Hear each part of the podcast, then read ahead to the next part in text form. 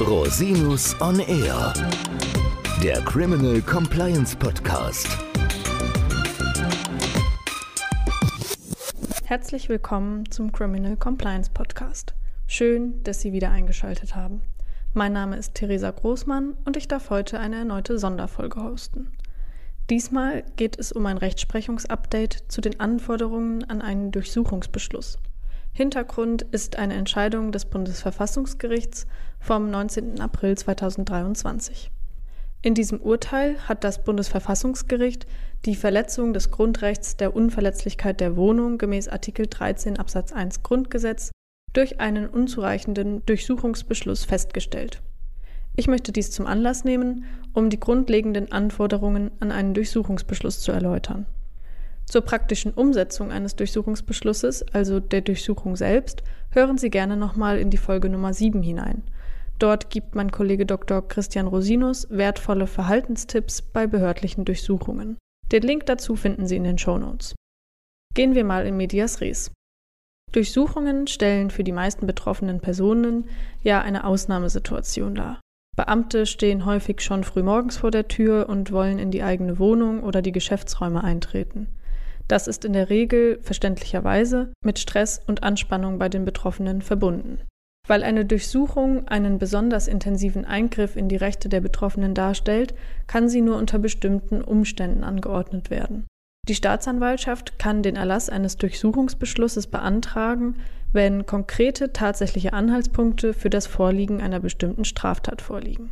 Was das genau bedeutet, darauf komme ich später eingehender zu sprechen.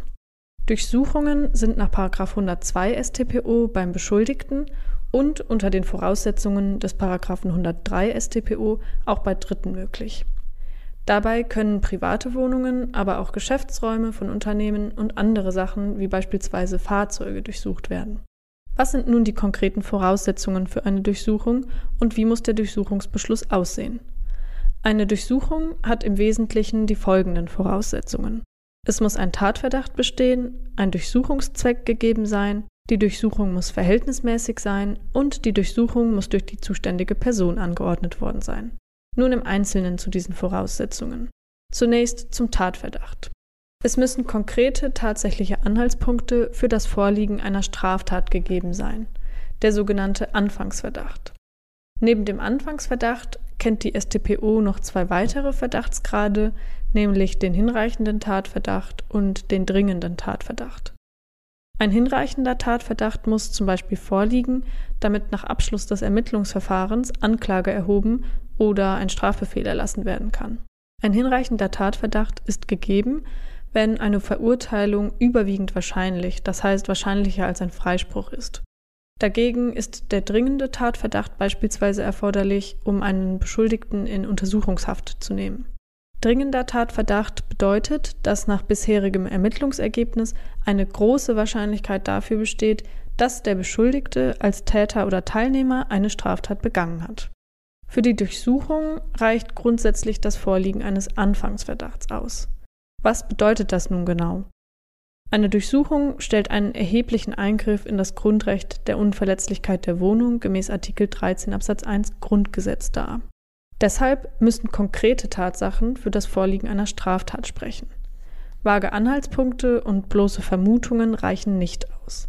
Was genau das nach den Vorgaben des Bundesverfassungsgerichts für die Praxis bedeutet, darauf komme ich gleich noch zu sprechen. Nun zum Durchsuchungszweck. Über den Tatverdacht hinaus muss die Durchsuchung zu einem bestimmten Zweck angeordnet werden. Zulässige Zwecke sind die Ergreifung des Beschuldigten, das Auffinden von Beweismitteln oder bei Durchsuchungen beim Beschuldigten selbst auch das Auffinden von Gegenständen, die der Einziehung unterliegen. Das sind zum Beispiel Taterträge. Wird bei Dritten durchsucht, müssen außerdem konkrete Anhaltspunkte dafür vorliegen, dass sich der Beschuldigte oder die potenziellen Beweismittel tatsächlich in den Räumlichkeiten befinden. Kommen wir zur Verhältnismäßigkeit. Die Durchsuchung muss insgesamt verhältnismäßig sein. Das bedeutet, dass der damit einhergehende Grundrechtseingriff nicht außer Verhältnis zum Zweck der Durchsuchung stehen darf. Wissen die Ermittlungsbehörden zum Beispiel bereits, dass sich ein bestimmtes Beweismittel in der Wohnung befindet und sprechen ermittlungstaktische Zwecke nicht dagegen, können sie den Betroffenen auch zunächst zur Herausgabe des Gegenstandes auffordern. Ein solches Herausgabeverlangen nach 95 StPO stellt dann im Gegensatz zu einer Durchsuchung die mildere und damit verhältnismäßigere Maßnahme dar. Außerdem kann eine Durchsuchung beispielsweise beim Verdacht einer lediglich geringfügigen Straftat unverhältnismäßig sein. Kommen wir nun noch zur Voraussetzung der richterlichen Anordnung. Die Durchsuchung muss grundsätzlich durch einen richterlichen Beschluss angeordnet werden. Zuständig hierfür ist im Ermittlungsverfahren der Ermittlungsrichter. Allerdings gibt es eine wesentliche Ausnahme von dieser Voraussetzung die Eilfallkompetenz der Staatsanwaltschaft und deren Ermittlungspersonen, also insbesondere der Polizei. Liegt eine Situation vor, die ein sofortiges Einschreiten erforderlich macht, weil anderenfalls ein Beweismittelverlust droht, darf eine Durchsuchung also von den Ermittlungsbehörden angeordnet werden, wenn kein Richter erreichbar ist. Da mit einer Durchsuchung ein massiver Grundrechtseingriff verbunden ist, soll von dieser Möglichkeit aber nur in Ausnahmefällen Gebrauch gemacht werden. Aus diesem Grund müssen die Gerichte einen Bereitschaftsdienst einrichten. In Großstädten oder Kriminalitätsschwerpunkten gilt das auch für die Nachtzeit. Damit soll verhindert werden, dass der Richtervorbehalt ausgehöhlt wird. So viel zu den Anforderungen. Was bedeutet das nun in der Praxis für den Durchsuchungsbeschluss? Grundsätzlich muss der Durchsuchungsbeschluss konkrete Ausführungen zum Tatvorwurf und zum Tatzeitraum enthalten.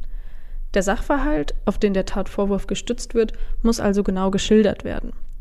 Außerdem muss der Zweck der Durchsuchung und der Umfang möglichst genau dargelegt werden. Also zum Beispiel muss genau angegeben werden, welche Räume durchsucht werden sollen. Auch die gesuchten Beweismittel müssen genau aufgelistet werden. Genau mit diesen Darlegungsanforderungen hatte sich das Bundesverfassungsgericht in der eingangs erwähnten Entscheidung vom 19. April 2023 zu befassen. Insbesondere ging es dabei um die Frage, ob das Amtsgericht, welches den Durchsuchungsbeschluss im konkreten Fall erlassen hatte, den Anfangsverdacht in der Beschlussbegründung ausreichend dargelegt hatte. Wir verlinken die Entscheidungsgründe zum Nachlesen in den Shownotes. Hintergrund der Entscheidung war ein Ermittlungsverfahren, unter anderem wegen des Verdachts der Geldwäsche. Das Amtsgericht erließ einen Durchsuchungsbeschluss gegen den Beschuldigten und führte darin aus, dass der Beschuldigte der Geldwäsche verdächtig sei. Als klassisches Anschlussdelikt setzt eine Strafbarkeit wegen Geldwäsche grundsätzlich voraus, dass der Gegenstand, der gewaschen werden soll, aus einer rechtswidrigen Vortat herrührt. Zur erforderlichen Vortat führte das Amtsgericht hier aus, dass der Verdacht einer Steuerhinterziehung und der Gewaltkriminalität bestehe. Weitere Angaben hierzu enthielt der Durchsuchungsbeschluss nicht. Nachdem der Beschuldigte mit seiner Beschwerde beim Landgericht erfolglos geblieben ist, hat er Verfassungsbeschwerde eingelegt.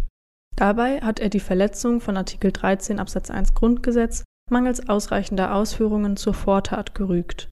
Das Bundesverfassungsgericht hat nun festgestellt, dass die Entscheidungen des Amtsgerichts und des Landgerichts nicht mit verfassungsrechtlichen Maßstäben vereinbar sind. Es führt insbesondere aus, dass der Verdacht der Geldwäsche als typisches Anschlussdelikt auch voraussetze, dass ein Anfangsverdacht für das Herrühren des Vermögensgegenstandes aus einer bestimmten Vortat vorliege. Der Durchsuchungsbeschluss müsse den Tatvorwurf einschließlich der Vortat und die gesuchten Beweismittel konkret beschreiben. Nicht ausreichend sei es, wenn bloße Vermutungen für eine Vortat bestünden. Die Ausführungen müssten konkreter sein, auch wenn nicht erforderlich sei, dass die Vortat bereits in all ihren Einzelheiten bekannt ist.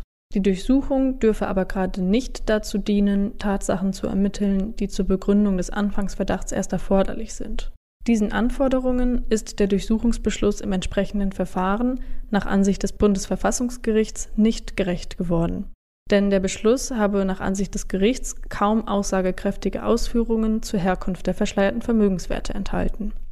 Im Hinblick auf den Verdacht der Steuerhinterziehung seien gerade keine konkreten Anhaltspunkte geschildert worden denn es sei zum Beispiel nichts zur betroffenen Steuerart, zum Veranlagungszeitraum oder zur falsch abgegebenen Steuererklärung dargelegt worden. Auch zu anderen möglichen Vortaten habe das Amtsgericht zu pauschal auf potenzielle Gewaltkriminalität verwiesen. Es sei aber nicht der Verdacht einer konkreten Straftat geschildert worden. Eine Vortat zur Geldwäsche sei deshalb nicht ausreichend dargelegt worden und die Ausführungen seien insgesamt zu pauschal und zu vage. Der Beschluss verletze daher das Grundrecht der Unverletzlichkeit der Wohnung aus Artikel 13 Absatz 1 Grundgesetz Was können Sie nun aus der Entscheidung mitnehmen? Der Durchsuchungsbeschluss sollte immer genau gelesen werden. Außerdem sollte ein Anwalt hinzugezogen werden, um die Rechtmäßigkeit des Durchsuchungsbeschlusses zu prüfen. Erfüllt der Durchsuchungsbeschluss die Anforderungen nicht, sollte unbedingt Rechtsmittel eingelegt werden. Das statthafte Rechtsmittel gegen einen richterlichen Beschluss ist die Beschwerde. Gegen staatsanwaltschaftliche oder polizeiliche Anordnungen ist der Antrag auf gerichtliche Entscheidung statthaft. Herzlichen Dank, dass Sie sich die Zeit genommen haben, den Podcast zu hören. Falls Sie Fragen haben, wenden Sie sich bitte jederzeit gerne an uns unter info at rosinus-on-r.com. Bis zum nächsten Mal. Wir freuen uns auf Sie. Der Podcast stellt lediglich einen allgemeinen Überblick über rechtliche Themen dar und ersetzt selbstverständlich keine Rechtsberatung zu konkreten Fragestellungen im Einzelfall. Bei Fragen wenden Sie sich an Rechtsanwältinnen und Rechtsanwälte Ihres Vertrauens, natürlich auch gerne an uns. www.rosinus-on-r.com oder unter www.rosinus-partner.com.